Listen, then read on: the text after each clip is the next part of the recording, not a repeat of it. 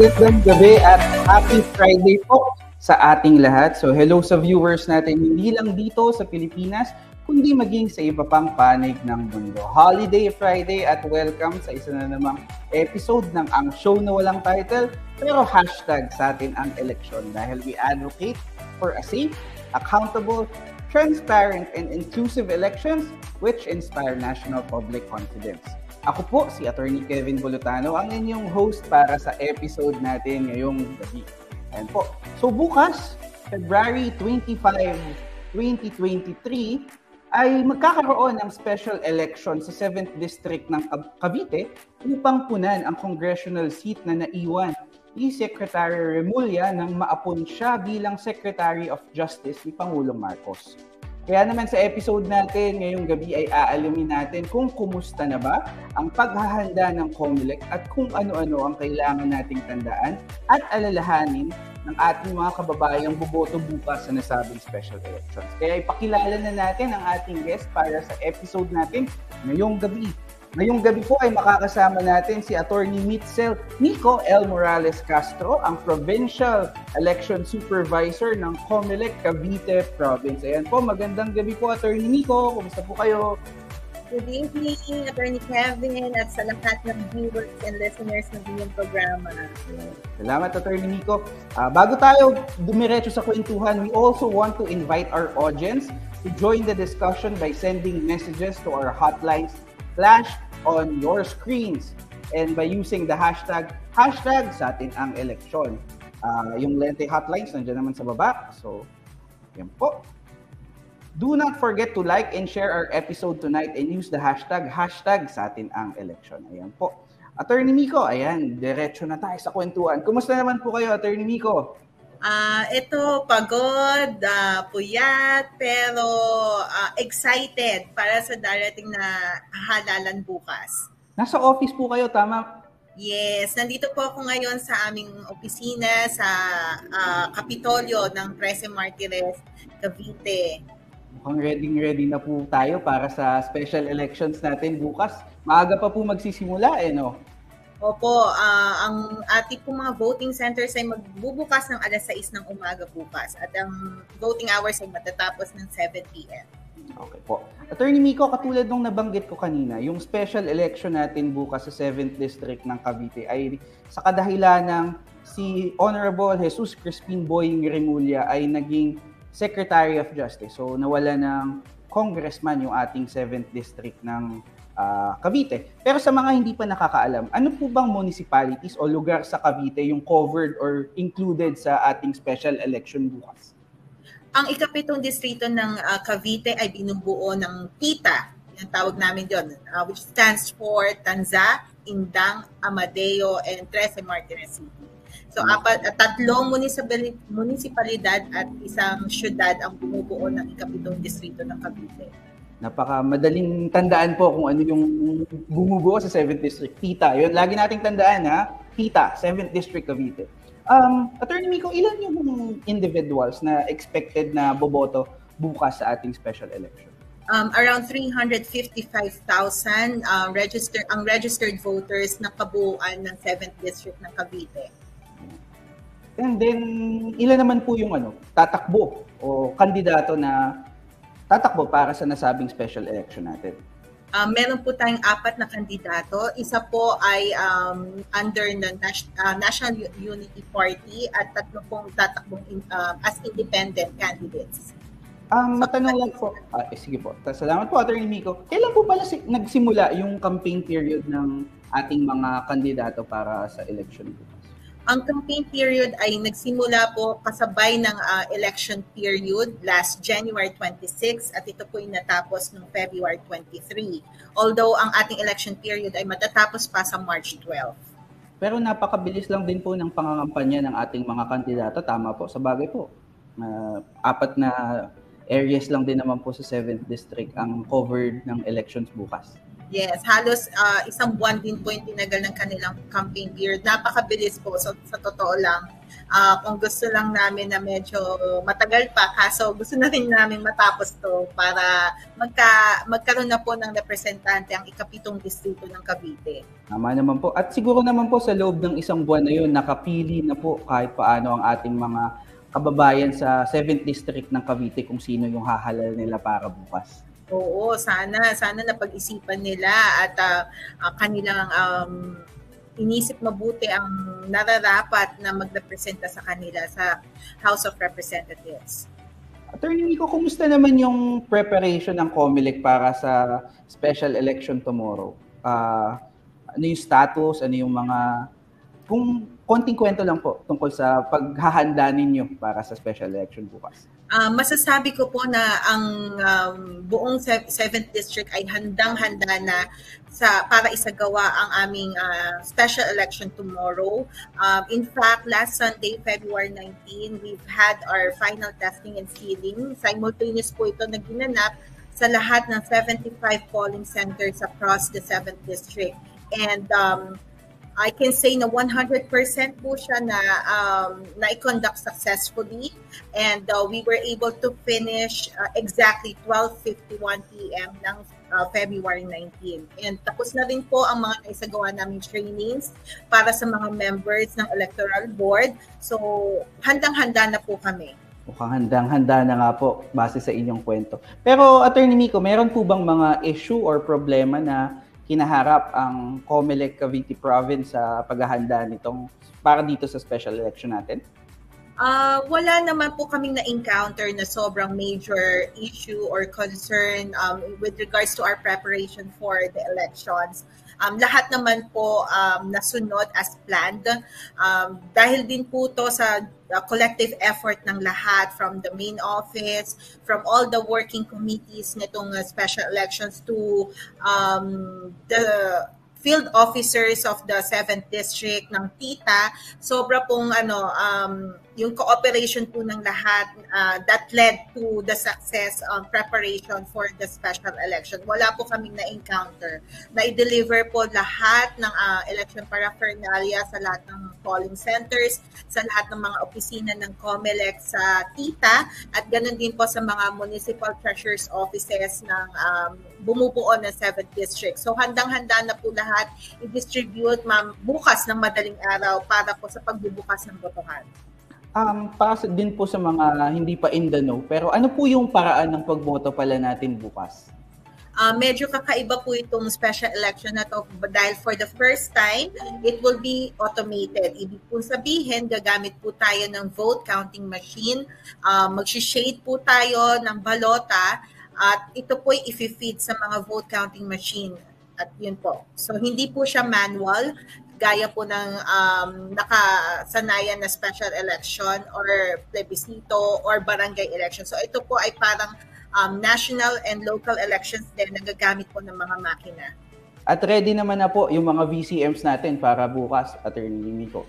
Yes, um, as, gaya po ng nasabi ko kanina, tinest po ito natin at sinelyohan last February 19 and um, uh, ah, okay po lahat ng makina. Wala po. Meron ng mga minor glitches pero lahat po ay successfully na-conduct.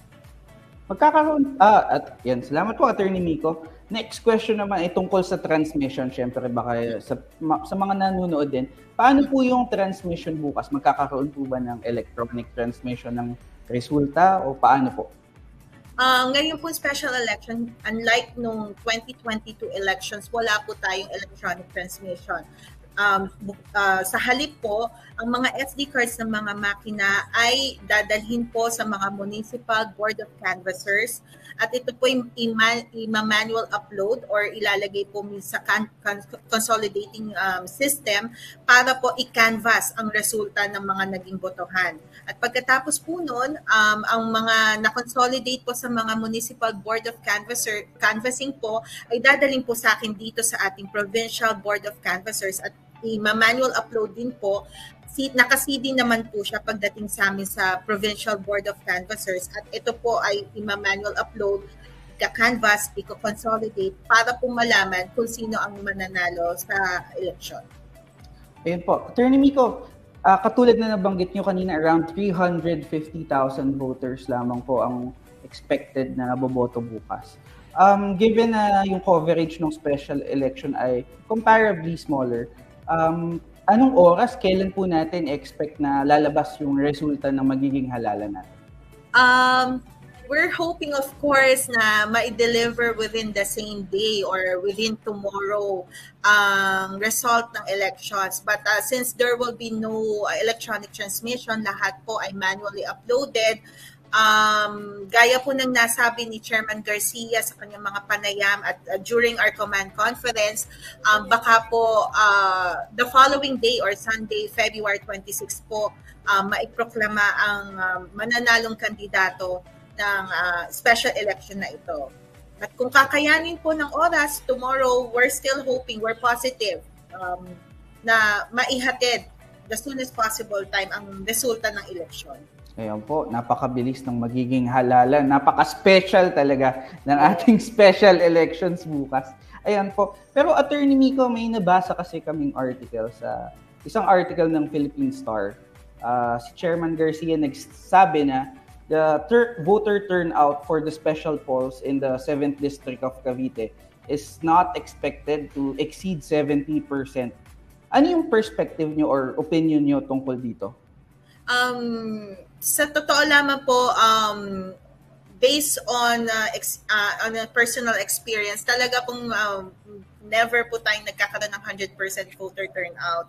Uh, but of course, uh, we encourage, man, dami po namin isinigawang voters education, caravans, motorcades, just to encourage all uh, the people from 7th District to go out and vote tomorrow.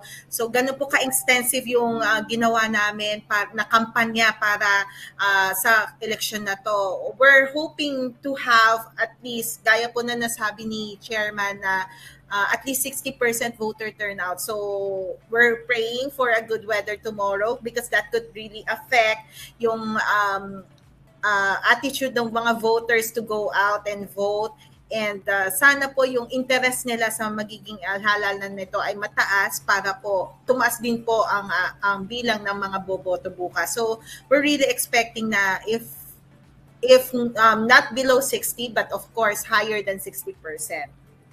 Kumusta po ba yung weather dyan, Attorney Miko? Maulan po ba ngayon sa Cavite? Sana naman mainit maaraw. po, mainit. Ah, mainit so, naman. Yeah. So, oh, we're yan. na magtuloy-tuloy po ang magandang panahon hanggang bukas para po hindi po tama rin ng mga uh, kabitenyo na po lumabas at bumoto. Ayan, tingin ko naman po aabot po hanggang bukas yung sunny weather natin dyan sa Cavite para po ma inganyo ang ating mga kababayan dyan na bumoto para bukas. Yes. Kumusta naman po, Attorney Miko, yung command conference?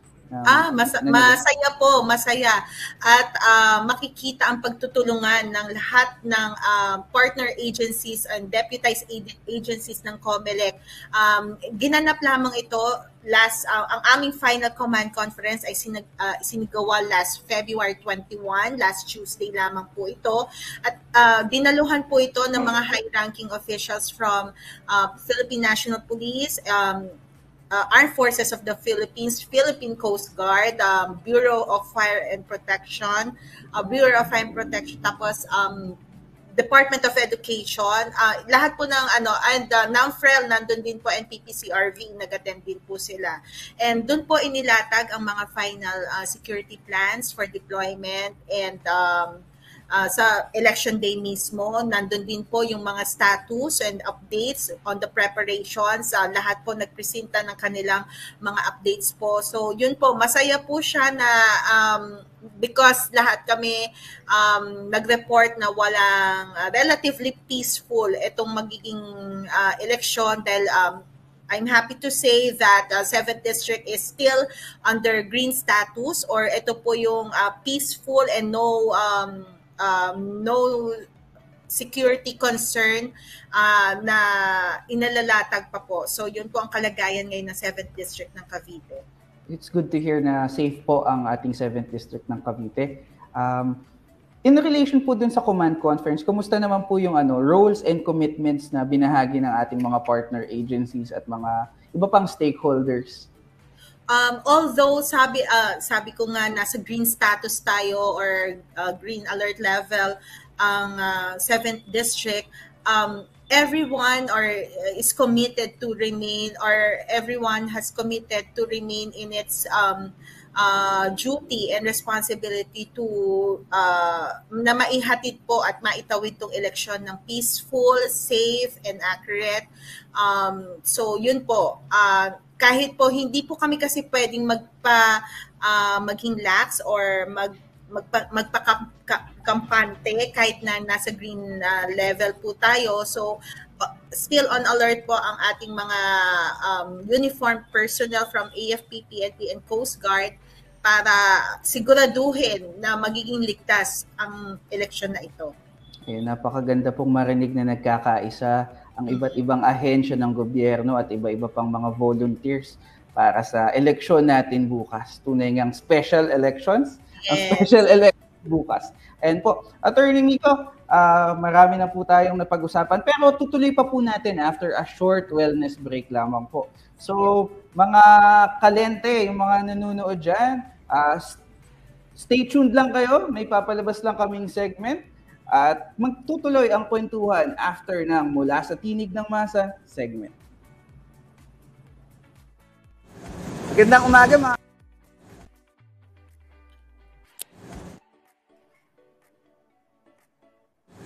Magandang umaga mga kalente. Nandito na naman tayo sa bagong episode ng Mula sa Tinig ng Basa. Nandito tayo ngayon sa kahabaan ng Timog dito sa Quezon City upang magtanong sa ating mga kababayan kung ano ang naiisip nila kapag narinig nila yung salitang Philippine elections o election sa Pilipinas. Kaya ayun, samahan niyo muna kami ha. Tara!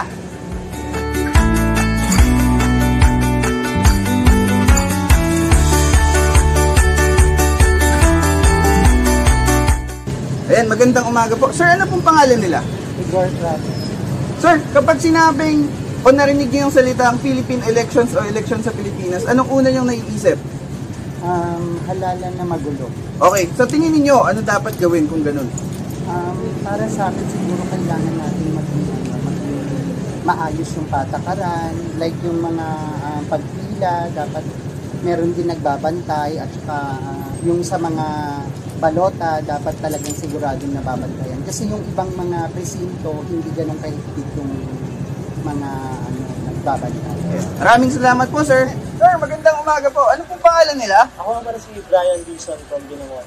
Hello. Hello, Sir Brian. Sir, may tanong lang kami. Kapag narinig nyo yung mga salita Philippine election o kaya election sa Pilipinas, anong una nyo na iisip? Ah, uh, siyempre mga pangako, mga pangako sa government natin na mababago ba or mga nag-change na ng mga sa daan, sa mga taong mga nangangailangan Tingin niyo sir, paano yun mangyayari? Paano yun magbabago para tuparin nila yung mga pangako nila? Siyempre sa taong sa sa taong mapupunta talaga yung, magand yung magandang intention sa sa country natin. Kung talagang sincere, sincere talaga na katuto na talaga.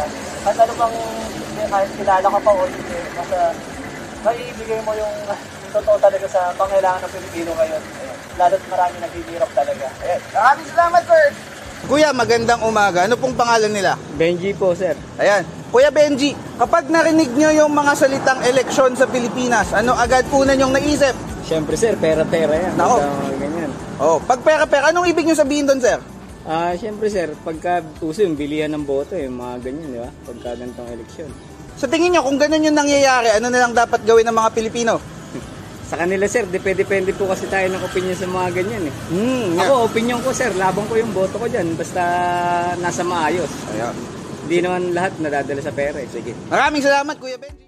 So, ayan, mula sa Quezon City, maraming maraming salamat po sa lahat ng nakapanayam namin ngayong umaga. Kaya mga kalente, abangan niyo po ang susunod na episode ng Mula sa Tinig ng Masa.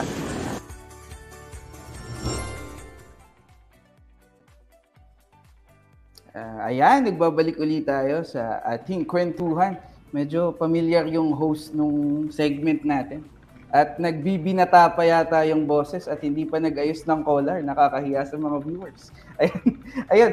Um, kaya po tayo nagkaroon ng ganong segment ay sa March 8 po, 2023 ay ila-launch ng COMELEC ang National Election Summit upang pag-usapan ang iba't ibang electoral issues at possible reforms upang solusyonan ang mga ito. Ayan. Attorney Miko kayo, ano una nyo naiisip kapag narinig nyo yung salita, ang mga salitang Philippine elections? Nako, syempre dahil taga-Comelec ako, puyatan. Yan. yan. Kung dahil taga-Comelec ako, kasi yun nga, sobrang wala kaming tulog. Yun ang uh, hindi alam ng ating mga kababayan na tuwing eleksyon, lahat kaming mga taga-Comelec from the big bosses down to the field officers, lalo sa mga field officers, sobrang kung ilang araw na hindi tutulog yan, maisa, maitawid lang ang eleksyon. Paano yun, Attorney Miko? Gaano katagal na lang yung tulog nyo, kunyari, kapag busy? Para sa paghahanda. Nakaka 8 hours pa ba kayo? Hindi na? O, hindi na. Just, ang ano nga, ito nga, sobrang ang laki na ng eye bags ko. Last hindi night, naman I, I've only had 4 hours of sleep. I don't know tonight if uh, maka 4 hours man lang ako kasi I have to wake up early to check everything uh, yung sa monitoring namin dito sa opisina because we have to set up the Zoom as early uh, before uh, the start of the ano the voting hours yon. Pero syempre Attorney Miko, af- syempre ginagawa din naman natin ito para sa bayan. Yes, yes. yes. Hindi And namin after... nararamdaman yan, yung pagod. Oo, tama. Oo, dahil para sa bayan.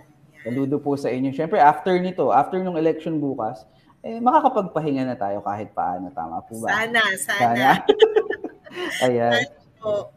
Yan. So, balik tayo dun sa kwentuhan natin tungkol sa special elections bukas. Kasi, Attorney Miko, yung 7th District ng Cavite, sa mga hindi din nakakaalam, sa mga viewers natin for, for information, almost 116 barangays ang kinocomprise ng 7th District ng Cavite. Ng TITA, 116 barangays sa TITA. So, eh yung kung alam natin yung barangay and SK elections na laging namumove, na postpone ay gaganapin sa October. Same year, this year din, later this year. So gusto namin sanang mahingi yung opinion ninyo, Attorney Miko. Sa tingin ninyo, paano maaapektuhan ng special elections bukas yung gaganapin na barangay and SK elections naman this coming October 2023? Um, Actually, if uh, makita ng mga tao na successfully makoconduct tong election na to, they will be more inspired. Okay, although tapos na pa yung registration period natin um, para makaboto po sa darating na Oktubre sa barangay and uh, Sangguniang Kabataan elections. Um, if people, especially from Cavite, will see na successfully na kondukto na kahit automated siya, hindi siya manual unlike sa barangay and SK na manual elections. Pero pag nakita nila how prepared we are, how peaceful it will be conducted, they will be inspired to go out and vote for the barangay elections. And syempre, um, dahil nga uh, nagdaan lang tayo sa pandemic, syempre, maapektuhan pa rin to na may agam-agam ng ang mga tao, pero may agam-agam pa rin. So pero pag nakita nila na wala namang hindi siya naging super spreader event, so uh, hindi mawawala na rin yung takot nila sa COVID. Pero kumusta naman ngayon yung estado ng COVID sa 7th District ng Cavite, uh, Attorney Miko? Hindi naman, sa tingin ninyo, hindi naman ito malala na tipong makaka-apekto bukas? Or wala pong reported na ganyan sir but uh, um attorney pero we're still um, going to we're, we're still going to uh, implement um, the minimum health and standard protocols um mask will still be required and uh, meron pa rin po tayong um, mga thermal scanners per polling centers. Meron pa rin po niyan na people will go uh, undergo the temperature check And um, kung kailangan po na magpahinga muna sila sa bahay or uh, to have their temperature check again, kung maitala po na more than 37 degrees ang kanilang um, temperatura, isasagawa pa rin po ito kahit na special election lamang po ito. At least po. At kahit na mababa pa po ang mababa na po ang kaso ng COVID dito sa probinsya ng Cavite. At least ganun po magiging panatag yung loob ng ating mga kandidato na uh, panatag loob ng ating mga botante pala. Siyempre, kahit na yung kandidato, boboto pa rin naman sila. Uh, yes. Lumabas bukas upang makaboto. Um, yes. Susugan ko na rin yung sa BSKE, uh, Attorney Miko, kasi um, recently po, uh, parang may usapan or may plano na magkaroon ng pilot testing ng automated election system sa ilang lugar, ilang precinct sa Cavite sa darating na BS BSKE 2023. Dito po ba 'yon sa 7th District ng Cavite? Ah, hindi po. Actually po, naging suki na, magiging suki at hindi po ako mapapahinga dahil isa po ang Cavite, particularly ang Dasmariñas City sa magiging pilot pilot ng pilot testing ng automated barangay and SK elections. Ito po ay uh, uh, sa dalawang barangays po ng Dasmariñas, ang uh, Paliparan at ang Zone 2 po ata uh, na sa, sasalang sa pilot testing na susubukan po natin kung talagang pwede pong gawing automated ang ating barangay and SK elections. Ano po ba ang opinion nyo or perspektibo nyo patungkol sa paggamit ng AES po para sa ating uh, ah, PSKE?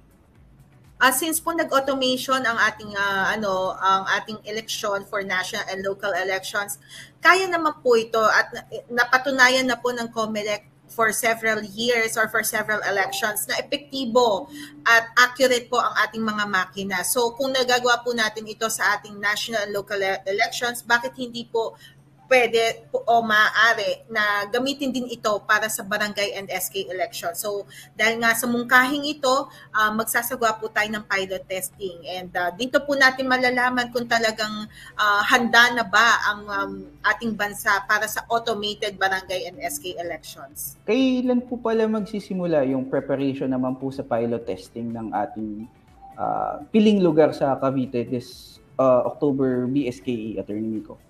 Actually, nag-start na po ang, ang consultations and uh, in fact po, mag-start na po kami mag-meet, magkaroon ng mga meetings. Uh, hindi pa nga po ako nakakahinga dito sa ating special election. Hindi pa nga po natatapos ay uh, nagsasagawa na po kami ng uh, mga meetings para maging maihanda pong mabuti ang itong uh, barangay and uh, SK elections na automated. Ayan. Naku, napaka-busy ni Attorney Miko sa mga susunod na araw. May special election na bukas tapos may pilot testing pa ng automated election system this coming October. Kasi baka iniisip ng ibang viewers, ah, October, malayo pa naman. Pero syempre po, di ba, yung behind the scene na preparation para dito, it takes months. Hindi siya Tama. overnight, di ba? Tama po yun. Tama po yun. Ayun po. So balik lang man po tayo sa special elections po natin para bukas, uh, Attorney Miko. Um, every election meron po tayong tinatawag na random manual audit or RMA. Ano po pala ang plano para sa random manual audit ng special elections natin bukas? At kailan isasagawa ang RMA para dito? Ang ating random manual audit, um, I don't know if there were there there were changes, but dun po sa last na meeting na inatenan ko po, uh, selection will be done as soon as the voting hours close clo- uh, will close. So that will be tomorrow at 7 p.m. Um, magkakaroon po ng um, tambiolo or bunutan po. And I think uh, the Philippine Statistics Authority has developed uh, an application specifically for this special election para po ma-randomly pick yung mga isasalang na presinto sa ating random manual audit. And um, mag-start po uh, ng ang audit proper ng Sunday ng um, February 26. 8, 8, 8 a.m. po, mag-start na po silang mag-audit. Kasi as soon as mapili po yung mga ballot boxes na isasalang sa audit, ito po ay dadalhin dito sa uh, uh, sa provincial office para po i-prepare for the audit proper ng February 26. Ayan, maraming maraming salamat po uh, Attorney Miko. Ayan, may mga konting comments tayo dito sa ating Facebook. Ayan, so sa shout out lang muna ako Attorney Miko. Ayan, meron Hi kay Jace Del Rosario watching from Imos, Cavite. Ayan, kapitbahay, Imos, Cavite, napakalapit. Sayang, di ka pwedeng, kasama, pwede ba siya maboto? Hindi. Ayan, meron naman tayo from Rizal. Ayan, si Nals Mori, si Ate Nali. Hi ate, napakabilis ng biyahe mo ata dahil holiday ngayon. Galing pa siya sa office kanina. Ayan po. Um, Attorney Miko, siguro last question na lang para sa mga viewers natin na nanonood uh, na parte ng 7th District of Cavite. Uh, ano po ang masasabi ninyo para ma-encourage sila na lumabas bukas at bumoto sa ating special elections? Nako, ito gasgas na linya ko na po to. Ako, uh, dalawang bagay lamang po ang sinasabi ko kung bakit importanteng bumoto sa special election na to. Una po, ang ang posisyon na pagbobotohan po bukas ay mahalaga ka. Dahil ang role po or ang pagbobotohan po ay miyembro ng House of Representatives na ang pangunahing trabaho po ay gumawa ng batas o mag-legislate ng mga laws na ini-enjoy po ng lahat. So kung gusto po nila ng mga mas better or mas uh, magandang mga batas na maipasa dito sa ikapitong distrito, dapat po pumili sila ng lumabas sila at uh, bumoto para sa uh, special election bukas. At pangalawa po, ito rin po yung import kung bakit importanteng bumoboto po tayo. Dahil sa araw lamang po ng eleksyon nagkakapantay-pantay lahat ng tao regardless of the status regardless of um, the gender, lahat po yan, tagi-tagisang boto lamang po tayo. So, wala pong presidente, wala pong attorney Miko, walang attorney Kevin, walang, walang nanay at tatay, lahat po tayo bibigyan lamang po ng isang balota para magkaroon ng isang chance ang bumoto. So, wag po natin sasayangin yon Kaya tayo po lumabas at bumoto bukas. Ayan, tama si Attorney Miko. Tingin ko naman ay magtutuloy-tuloy ang sunny weather dyan sa Tita, sa 7th District ng Cavite. Kaya naman, sa mga kababayan nating Kabitenyo na parte ng tita. Ayan po, bumoto po tayo bukas sa ating special elections. Let's exercise our right to vote bubukas. Hindi lang syempre po bukas, syempre po sa lahat tuwing may election tayo, let's exercise our right to vote. Yes. Ayan po. Ayan po. So maraming maraming salamat po Attorney Miko sa pagpapaunlak uh, para maging bahagi ng episode na, natin ngayong gabi. Alam po namin na napaka-busy po ninyo dahil syempre eve of election day, bukas, election na, napakaaga ng simula. Tapos yun nga po, bahagi pa kayo ng pilot testing ng AES naman for the October BSKE. Kaya maraming maraming salamat po sa pag-guest sa amin ngayong gabi. And also maraming maraming salamat po kay Miss Elaine at kay Miss Joy ang ating mga interpreters. Maraming maraming salamat po. Ayan, napaka rami nating natutunan at nalaman para sa special elections bukas. Kaya katulad nga po ng nabanggit kanina ni Attorney Miko, uh, yung mga bahagi po ng 7th District ng Cavite, bumoto po tayo bukas. Let's exercise our right to vote. Ayan po. Maraming maraming salamat po sa ating mga taga-subaybay at mga viewers. Sana'y uh, abangan nyo pa yung mga susunod na episode ng Ang Show na Walang Title. Ayan po. Pero bago po tayo magtapos, ay meron pa po tayong mga plug. Siyempre, hindi tayo mawawala dahil napakaraming activities at events na mangyayari sa mga susunod na buwan. Ayan po. Pwede pong manood ang publiko sa gaganapin na random manual audit ng Special Congressional Elections ng Cavite sa Vailiv, Cavite. Ayan, ano po yan? Mapapanood po yan doon. Ngayon po, mga kalente, mapaka, maaaring mapakinggan ang episode na ito, pati na rin yung mga past episodes ng Ang Show na Walang Title sa aming Spotify page. At syempre, naka-upload din po ito sa aming YouTube channel. Inaanyayahan din po natin ang lahat na subaybayan ang ongoing deliberations ng Bangsamoro Transition Authority sa Facebook page ng BTA ukol sa pagbuo ng Bangsamoro Electoral Code o BEC. Ngayon, sa mga napapanahong balita tungkol sa eleksyon at isyung panlipunan, tumutok lamang po sa Oras na Pilipinas, dapat pwede every first and last Friday of the month, 8 to 8.30 a.m., mapapanood at mapapakinggan ito sa 702 DZAS FEBC Radio TV at sa terrestrial radio through 702 DZAS AM. Sa katunayan nga po, kanina po, na-guest po natin si Chair Garcia sa second episode ng Dapat Pwede for this season. So thank you, Chair.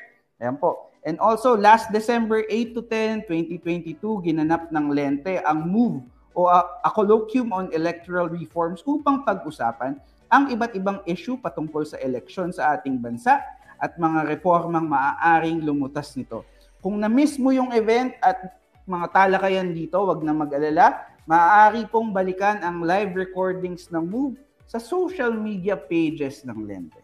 And also, in partnership with Meta and AHA, magkakaroon po sa March ng online resiliency and security training para sa mga nanonood naming mga Lente chapter members and TNC members na gustong maging bahagi nito, i-message lamang ang aming social media pages upang alamin kung paano makakasali.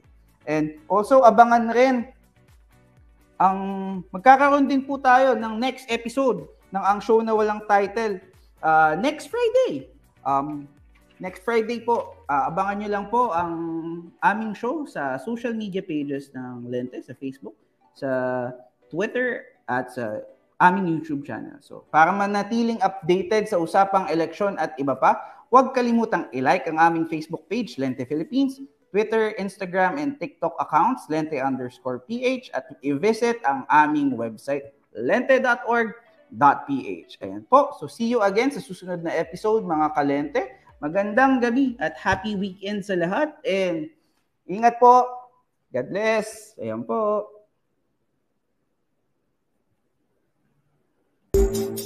Ayan po.